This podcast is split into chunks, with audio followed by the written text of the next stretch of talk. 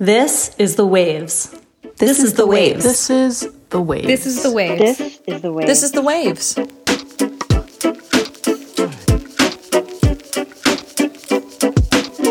Welcome to The Waves, Slate's podcast about gender, feminism, and the odds and ends left over after Thanksgiving is done.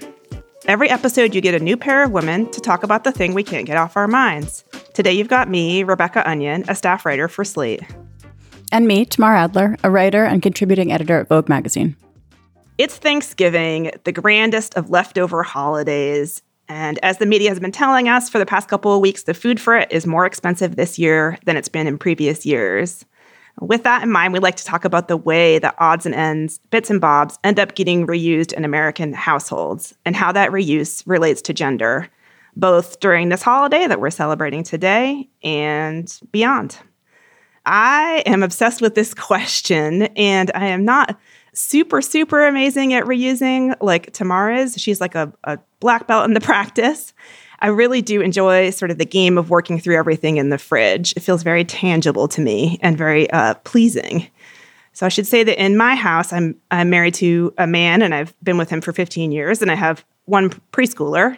We have definitely specialized where he does all the fixing of objects and the more long-term money planning and car maintenance and actually vacuuming since he cares more about that. And I do everything with food. Like he basically lives in a restaurant. I do the planning, the cooking, the end game, everything.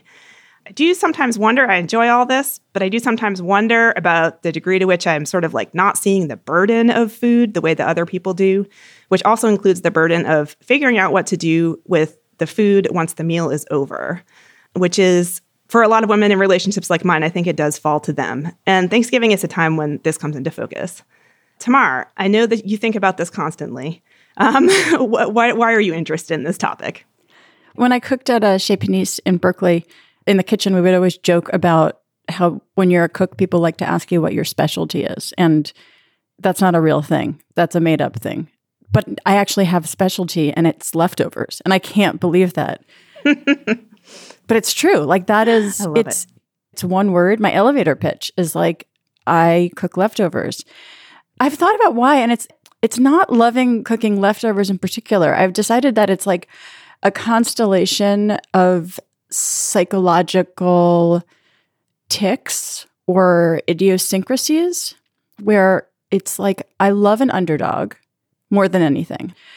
If there's an empty restaurant and a full restaurant and you're supposed to go to the full one because it's obviously good, I want to go to the empty one. I feel like the pain of the empty seats. And then, you know, whatever team is losing, that's my team. And then I obviously have been thinking about this a lot recently. Um, I'm in therapy. And then I think I have like a hero complex where whatever it is, I think just by my attending to it, I can save it. And then I think it's also like I don't I want people to feel like everything's going to be okay at all times. My impulse is like, it's going to be fine. It's going to be fine. I'm sure I can make that fine. And so when you kind of smush all those things together into like a delicious meatball made of things of many vintages, you get somebody who like is just a leftovers expert. Okay, I love this so much. I can't wait to talk about all this all this with you. Coming up we're going to talk about all the different ways that leftover management ends up gendered and whether it does and if we should be talking about it that way.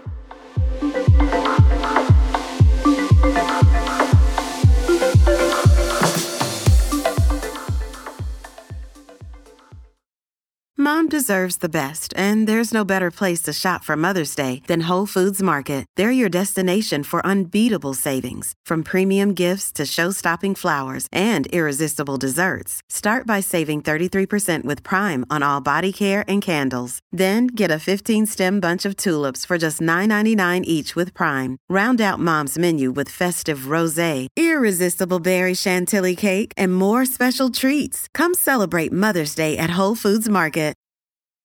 Welcome back. So, in this first segment, we're going to talk about how leftovers work in American kitchens, and especially how the dynamics around leftovers unfold in houses where there are men and women living together.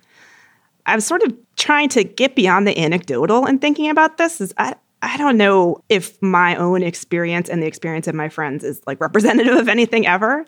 My own experience is that if things in my fridge are rotting, it's me who's going to save them. Speaking of Tamara, your idea of being the one to to rush into the rescue. And my other experience is that if things are rotting and they need to be put in the compost, I'm the one to put put them in there. Um, Tamar, what's your experience in your personal household with leftovers? Yours mirrors mine precisely. I'm the one who puts it away. I retrieve it to be repurposed. And if it's past repurposing, I compost it. And if the compost gets full and I haven't brought it down to the compost heap, then stuff has to go in the garbage until I empty the compost. And probably, as in your house, it's not that it's not a shared value it's a completely shared value in my household, but the responsibility for maintaining that value as it pertains to food is on me. So let me ask you, does your husband cook? Um you know how much how much do you want to say well like public? like more okay so then more more it sounds it sounds like he cooks more than yours does but um, I think in, I think in a way that that relates pretty directly to the question of whether or not sustainable, more sustainable cooking or cooking leftovers becomes a woman's work. He likes to cook a thing that he wants to cook. So he really likes making um, burritos and tacos, but he likes to have the exact ingredients that he wants. So he'll buy canned black beans to make it, even if there's another kind of being in the house. So, like, some of that is just anybody's comfort level. You know, I do most of the cooking. And so it makes sense that he sort of wants it to be good and wants to practice. But it still is circumscribed in a way mine, my cooking isn't. Mine is the, you know, as opposite from that as you could get. How about you? I'm sort of like a, um, a traitor to the feminist cause a little bit in having given up so completely. But it has to do with my pleasure around it also to some degree. And I feel like since I was curious about the sort of like the bigger picture of like if there's been any, you know, larger academic work on the question of leftovers, when I looked into it a little bit, I was like, I think the problem is that like at least in my house and maybe in other houses, if some of the stuff that I've been reading is any indication, is that cooking is one thing and then procuring it's like cooking is like as you know it's like wrapped in so many other um, activities like uh, planning and procuring, and then cleaning up, and then also like what one sociologist that I was reading about leftovers, the only person I could find who wrote specifically about leftovers, um, described it as a divestment practice, which is sort of like a super academic way to describe what ends up happening. But I found actually a little bit useful in trying to think not just about how leftovers work in my house, but also how like giving away like my child's grown out of clothes, like making sure that the hand me downs like land in the hands of someone who can actually wear them.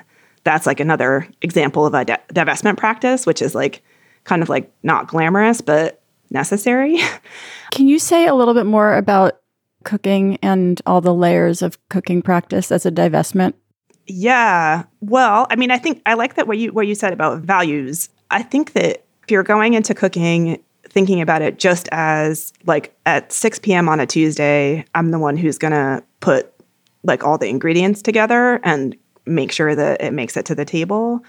So you wrote a book, An Everlasting Meal Cooking with Economy and Grace, um, which I always think of as a never ending meal, but it's actually an everlasting meal. Which is really funny because I actually tried to call it a never ending meal because I thought everlasting sounded way too like catechetic and religious. Eh, but the marketing people at Scribner thought that never ending sounded either like total drudgery, like you're just sitting there and you're like, oh my God, will this ever end? Or like a really serious, sort of problematic, not funny binge eating thing where you're just like, can't stop eating. So it's everlasting. Everlasting. I first read it a couple years ago, and it's the most. It's a very unusual. I don't even know if you call it a cookbook. I mean, there are recipes in it, but it's it's more about sort of a theory.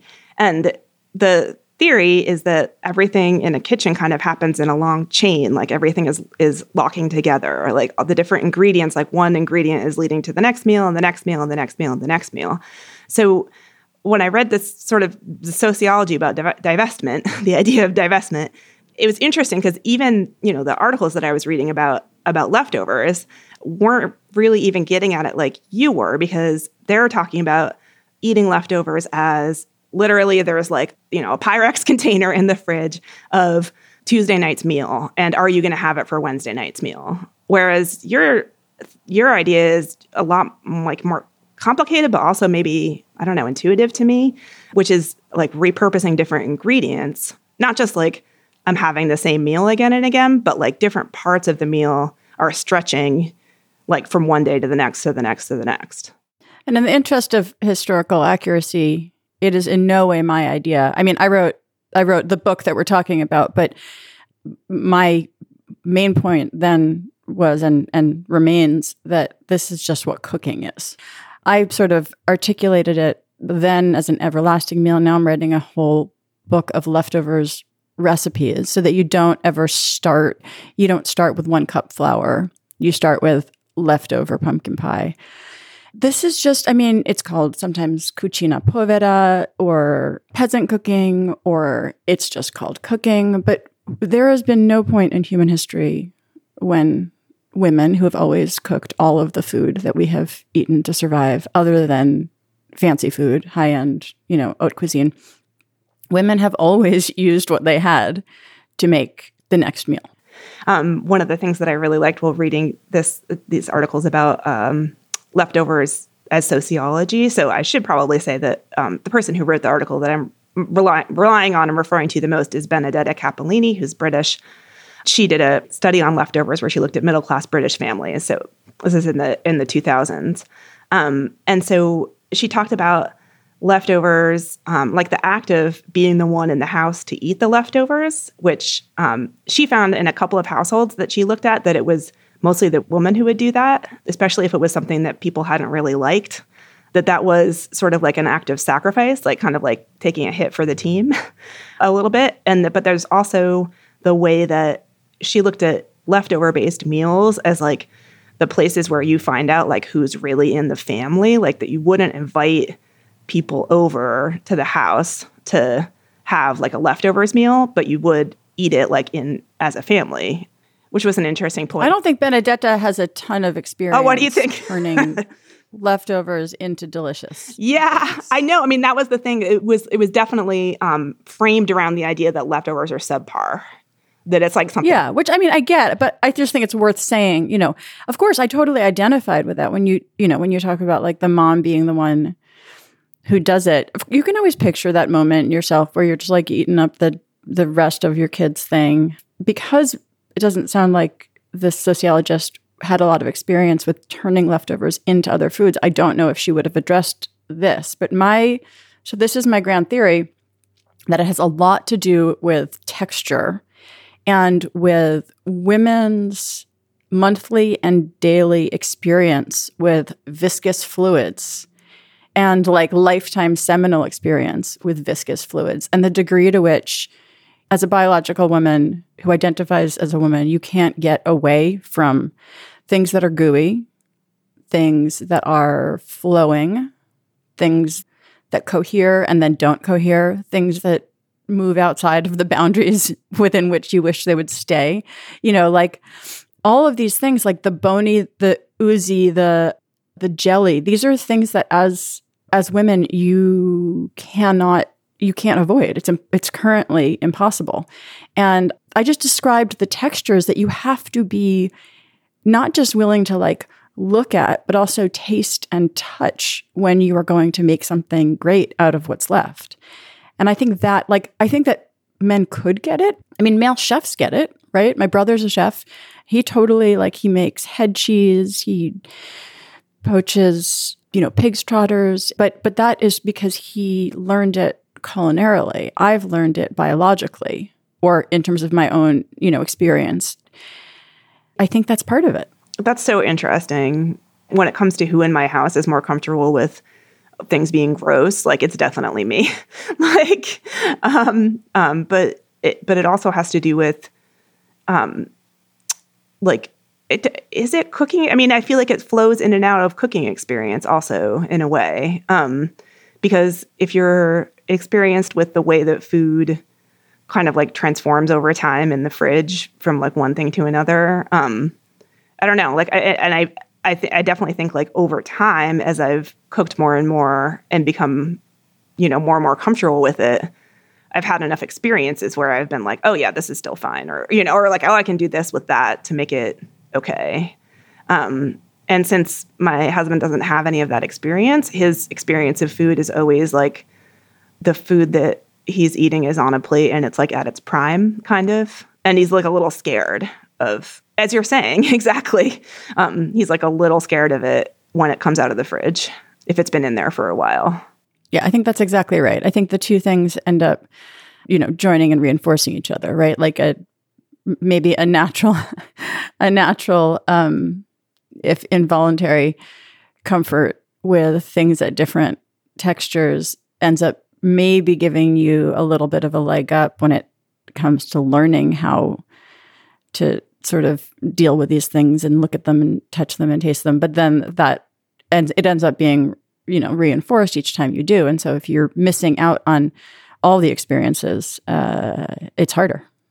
Do you think that it is uh, like a badge of womanly virtue in American culture in 2021 to be thrifty, like to be good with leftovers, to be good with the amount of money that you spend on groceries and the like thrivingness of your family? I don't think so. Do you? I wonder. I don't know enough about. Um, I think there are too many. There are a lot of different cultures inside of our society.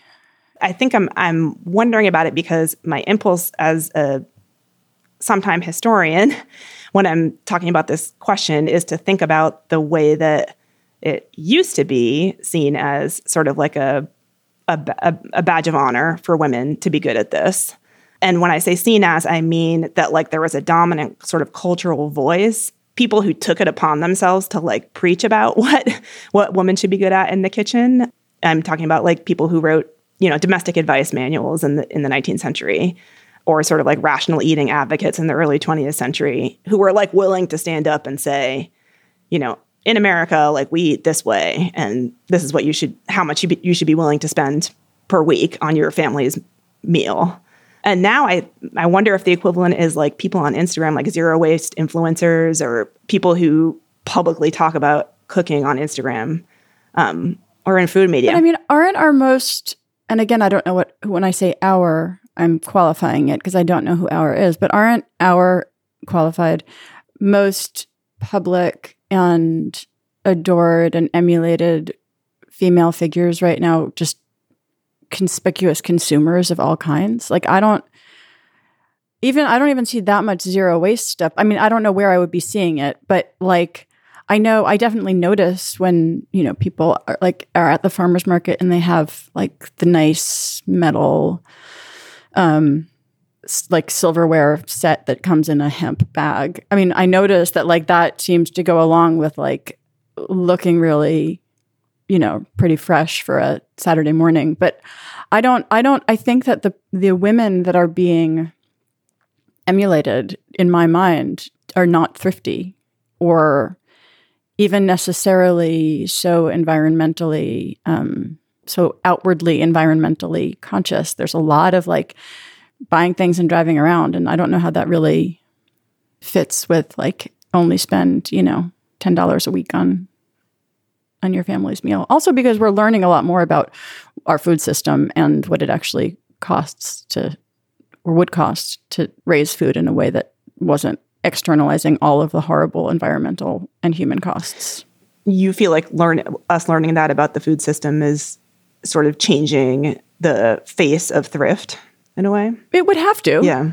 In the late 1800s, when somebody was writing, you know, writing a, a, a sort of housewife's guide to how you feed a family on a dollar or whatever, we still had our country still had mostly small and mid-sized family farms, and so buying one whole chicken a week for a certain price was something that could kind of like logically fit together. If you buy the cheapest chicken now, it's coming at the cost of um, the meat packers' lives, the soil life of where it was raised. The food system has changed so extremely from when those uh, housemaker tips were coming out that I think it would just, uh, the whole equation would be different. We're going to take a break here, but if you're enjoying the waves, we'd love it if you like and subscribe to the waves wherever you get your podcasts. And if you want to hear more from Rebecca and myself on another topic, check out our Waves Plus segment, Is This Feminist? where today, Rebecca and I are debating whether it's feminist to cook for your date or to be cooked for on a date.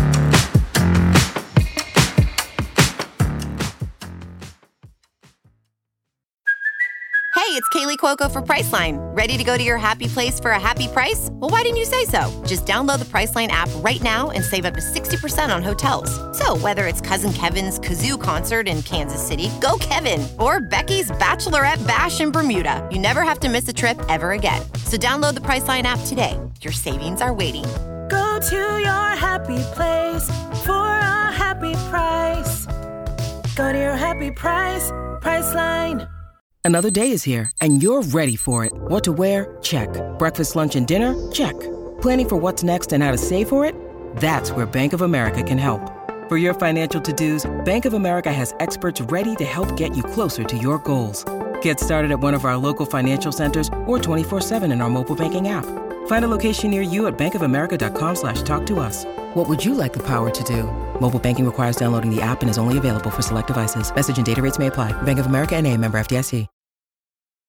All right, so we've talked around the big picture and we've talked a little bit about sort of woman's responsibility for leftovers ends up being uh, something that, that that gets ingrained in culture a little bit. And all of that being said, I would love to talk some more about specifics when it comes to Thanksgiving leftovers. So I think we all sort of know what to do with like if you have a turkey carcass and you're, you know, not a vegetarian like me, you would boil it and make a stock. Or of course there's the classic take a roll and put turkey and cranberry jelly in it for the uh, next day turkey sandwich. I think that's one of the great sandwiches. I agree. But I, I wanted to ask you about some of the like the less attractive. Friday is like easy kind of. you have the, if you had Thanksgiving on Thursday, um, and then on Friday it's like you just have sort of the Thanksgiving meal again. But let's talk about this sort of the dregs, the sort of the less attractive leftovers. Let's start with gravy. What would you do if you had a whole bunch of extra gravy?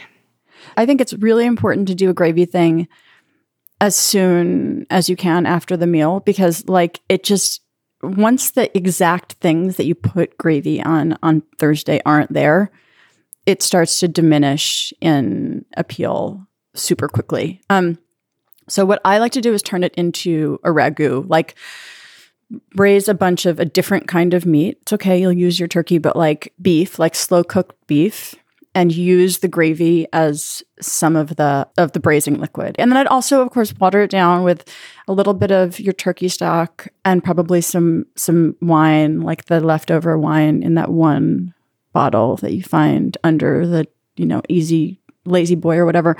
And so that it's not like so, so, so thick because gravy is started with a roux. So it has a little bit of flour in it. But if you're making like a really thick, like sticky ragu, the kind that you'll put on a short fat pasta or on pappardelle or something, then it's not a problem to have that kind of richness. And you could use a also a meat that is particularly gelatinous and like rich, like um like shank or some um or oxtail or shoulder or just something that you know the whole what you're gonna end up with is like a thick, wonderful um pasta sauce or polenta sauce. And the great thing about that is also you can if you make you know a big pot of it, you can freeze a bunch of it for when you're feeling more ragu-ish in a month. But I, I've definitely tried just like freezing the gravy and I don't I don't want to come back to it in gravy form. I think it's really important to just move it along.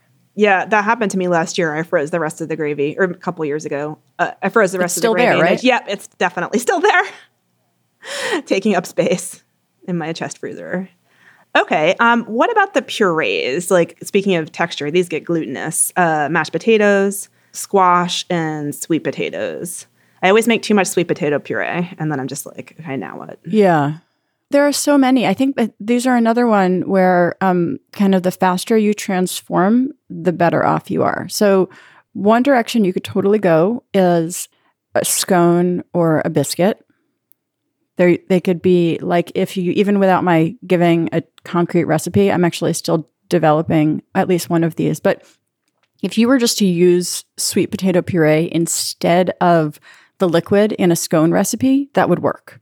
If you have a scone recipe that calls for a half a cup of milk or cream at the end, you could just use sweet, sweet potato puree. And if it's really sweet, cut down on the sugar. Sugar doesn't do a ton in those in scone recipes. So that's one. Another that's really good, depending on how sweet yours is, is to make it into like a Thai style curry where you or or soup or like like curry flavored soup where you start with cooking a little bit of curry paste in like red curry paste so it's not all brown at the end because like red plus orange is nice, but green plus orange is n- not as nice. So, but you could cook the curry paste down in a little bit of coconut milk and then add um, your puree and coconut milk. And then, and then you, you know, you could add some shrimp or some fish and make it into like a, and make it you know, really, really spicy, really, really different from your Thanksgiving meal. If your Thanksgiving meal wasn't spicy, put in a lot of Thai basil, something like that can you freeze like portions of the purees? I mean, I know I've tried freezing mashed Yeah. potatoes before, and that worked out okay. Actually. No, no, no, Yeah. not mashed potatoes. Oh. No, sweet potatoes. So- Okay. well, I've never had. I I don't feel like I think potatoes don't freeze very well. I think I froze it and then put them in a mashed potato bread, and maybe that was why it was okay. I wasn't expecting to like enjoy a mashed potato from it, but anyway, yeah, go on. Yeah, right. So I'm sure they could you could you could keep some of their qualities, like whatever would be good in bread or in buns or you know something like that. Um, but I also really like like vichyssoise a lot when you put them through a a, um, a food mill if you need to, and then add like milk and cream, or you could do the same thing and add some clams and have like a really wonderful clam chowder, clam potato chowder. Or I really like also, you know, just like spreading them out and making them, spreading them out into a gratin, making them even a little richer, like putting on a bunch of shredded cheese and breadcrumbs and baking it. Oh yeah, I like that. What about when you're cleaning up the Thanksgiving table and there's the salad bowl that has like a bunch of sort of gloppy, limp leaves at the bottom of it? What would you do with that? Well, I don't, I I love that. I would probably eat it unless it were really late. If it were like up to half an hour before bedtime, I would I would eat it. But I've also had very good experiences just storing it as it is and then the next day kind of like wringing it out a little and then chopping it finely and putting it in um a cornmeal pancake batter and making like little fritters and it ends up just being like kind of nice bright green or whatever flavor like it doesn't even matter just chop it up small ring, ring it chop it up small and put it in cornmeal pancakes and make savory pancakes oh, I love that. Uh huh. you know what I've also done? I don't remember the exact exactly what I did. I mean, it's in my next book, but I've pureed it, and then it's been this like amazing rich green thing that I've used to make other like a like a sauce starter, like a, a but like I've used it to make um a, this like super bright green um, mayonnaise. And I actually served to the point of whether or not you serve people outside of your family. Um, leftovers, I had just made this like just pureed. It was literally pureed salad, but I liked the taste so much that I I made a vinaigrette with it, and I brought it over to a writer's house up here, and served it to like you know twenty five people during the summer, all outside, and everybody was like, "Oh, this vinaigrette's so good," and it was literally started with my pureed old salad.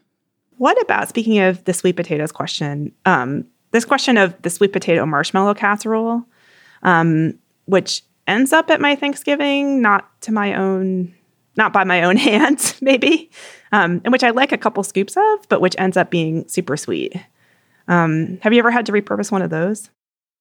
You know, I haven't, but I should. That made me realize I really should for the book. What I would do, just thinking about it now, is I would take off the um the marshmallows and use them to make um Rice Krispie treats. You know, where you melt them and then it would just be like it would be like pumpkin spice Rice Krispie treats and then use the the puree to make muffins or scones or like you can make pumpkin bread, you know, like it can make any anything that you would make with pumpkin puree or even like banana bread. Any kind of smushed up sweet thing you can make with that casserole. and maybe reduce the amount of sugar by your own Yes. judgment. Yes. yeah. I have one last one. What about the end of the cranberry jelly? So we get the kind in a can. We also I also make the kind that's to me more delicious, which is like the cooked down actual cranberries, but uh, my husband really likes the kind in a can. Um, and we usually end up with about half of it left. What would you do with that? Do you do it in can form or do you warm it up? Um, he just Like wants it in a can. Literally, it's just like the, you know he wants to see the the ridges on the, from the can in the yeah. So yeah, so usually it's yeah, usually it's uh, about you know a half a a solid chunk of a half a can of uh, cranberry jelly. I have had great success turning that into thumbprint cookies. And thumbprint cookies are great because they're like, they kind of like expand out a little bit anyway. They're made for a little well of something. They're, you know, it doesn't really matter what's what's in the middle of them. You can do the same thing with leftover lemon curd or really any jam. The thumbprint cookie is not really about the thing, wh- what the thing in the middle is. It's kind of like the contrast between jelly thing in the middle and you know soft but slightly crisp butter cookie around so i made cranberry jelly butter cookies they were great That sounds delicious. Does the so does the cranberry jelly the texture is okay because it's a little bit less. Um, I don't know. It's a little different. It's more quivery than Oh, it like a doesn't matter. strawberry jam. Doesn't matter. Okay. okay. i mean i don't think it matters Yeah, right. What do your um what do your did your husband and son like know uh, uh, when you're when you're eating sort of repurposed stuff, do they know where what it's coming? Like do you talk to them about it and what do they think about it? my husband always knows my son is in a his, his the things that he actually will consume have winnowed to such a small number that i just don't think about it like we often have rice or bread with dinner and so it, with him it wouldn't matter whether it were leftover or freshly made if it's not currently if it's not one of like four things that include rice and bread he's as uninterested I see. How old is he? five Ah, see, yeah, I almost have I have an almost five year old, and the winnowing has been very real. It's real. Yeah. I don't, it doesn't really bother me that much, but um maybe that's not true. Maybe it really bothers me and I'm just not uh, in touch with it. it only bothers me in public. I got to be honest. It doesn't bother me in private, but Oh yeah, it's embarrassing. yeah, it's embarrassing. And I bet probably even for you, you sort of li- seems like you uh, maybe live in a world of people who really care about food. Yeah. I mean, people definitely expect him to be like super good at eating and are surprised when he isn't. I really think that what you eat when you're five is not what you eat when you're 15 or 20. I have faith. Me too. So before we head out, we want to talk about some recommendations. Tamar, what are you loving right now in life that you could recommend our listeners try? The first one's going to sound really lame and kind of gendered, so I just want to say that. But I'm a lifelong inveterate slob. Like, uh, where like my husband, when he met me, couldn't understand why there was always a pile of clean clothes in the middle of my bedroom. Um, but my thinking was like, I'm going to have to put them back on anyway. So why not just leave them there where I can see them all? But I'm, but then it also recently has really been stressing me out to just have stuff absolutely everywhere. And I'm right now trying to accept that I don't have to, if I am going to do sort of organizing and sifting through things, it doesn't have to be in the margins of my day, which is, I think, why I don't do it. It can be my, that can be the work that I've done. Like it's, it is as important that I be able to find the, you know, the book I'm looking for as it is that I look at the book I'm looking for. So, I mean, it sounds ridiculous on a show about feminism to say I'm trying to make cleaning part of my work, but I am. And then my other my other one is equally ridiculous, but I have a um a Peloton, which is like a stationary bike that comes with a cult attached. Yes, it um, does. instead of instead of um, participating in the cult activity. This is not out of some like philosophical objection. This is because I just it's just what I prefer. If I'm going to spend like 45 minutes looking at a screen, I really want it to be like a stream a, a movie or a streaming service or something that I want to watch. So my so what I do is I get on the get on the Peloton and then put on a class, but it's on mute. So I can see there's a little number. They tell me I'm supposed to be like, you know, at 40 or whatever. But then on my phone, I just watch like some French like murder mystery or something like that. nice. How about you? I feel a kinship with you because I do the same thing. I don't have a Peloton, but I do it with like YouTube uh, fitness classes. I listen to podcasts. Oh my God, I need to be distracted while I'm doing that stuff. Right. Unless I'm like physically in a class. Like when I when my child gets a vaccine, I'll go back to CrossFit. And then I will obviously not like listen to a podcast while I'm at CrossFit. But you might miss it. um I know I do actually. I mean, because I yeah, whatever. It makes it it makes it so much more bearable to me.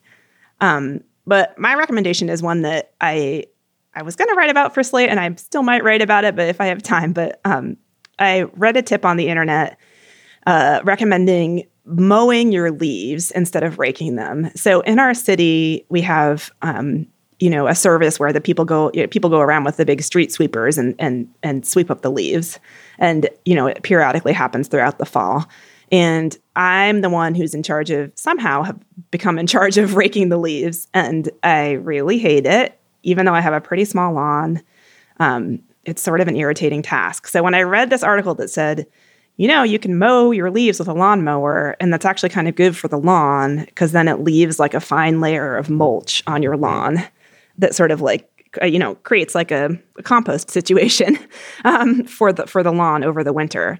Um, I said, okay, I think that's what I'm going to try to do. So I tried to do it, and it actually worked pretty well to mow the leaves, although I have sort of a small and ineffective lawnmower. But it looks kind of like crap. Like it's like it's basically looks like a lawn with a like a brown sort of brown underlayer. But I kind of don't care.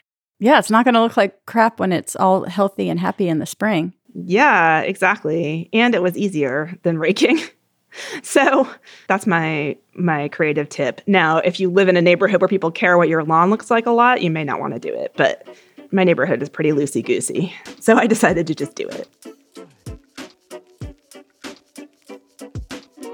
Well, that's our show this week. The Waves is produced by Shana Roth. Susan Matthews is our editorial director, with June Thomas providing oversight and moral support. If you like the show, be sure to subscribe, rate, and review wherever you get your podcasts. And please consider supporting the show by joining Slate Plus. Members get benefits like zero ads on any Slate podcast, bonus content of shows like this one. It's only a dollar for the first month. To learn more, go to slate.com slash the waves plus. We'd also love to hear from you. Email us at thewaves at slate.com. The Waves will be back next week. Different hosts, different topic, same time and place.